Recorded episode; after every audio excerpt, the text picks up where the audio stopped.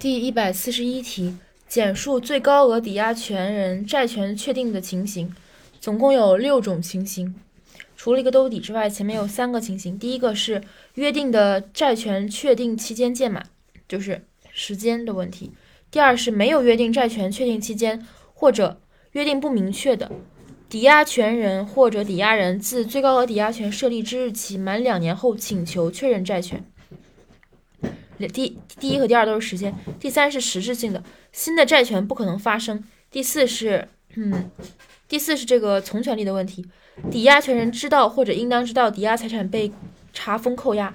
第五是债务人的问题，债务人、抵押人被宣告破产或者解散。第六。法律规定债权确定的其他情形，所以一和二是时间，然后三是一个客体，然后四是三三是三是内容，四是客体，五是主体，六是其他，这样记吧。首先第一个是约定的债权确定期间届满，第二个是没有约定或约定不明的债权人或者抵押人自最高额抵押权设立之日起满两年后请求确认债权。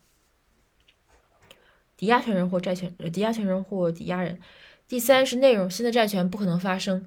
第四是客体，抵押权人知道或者应当知道抵押财产被查封扣押。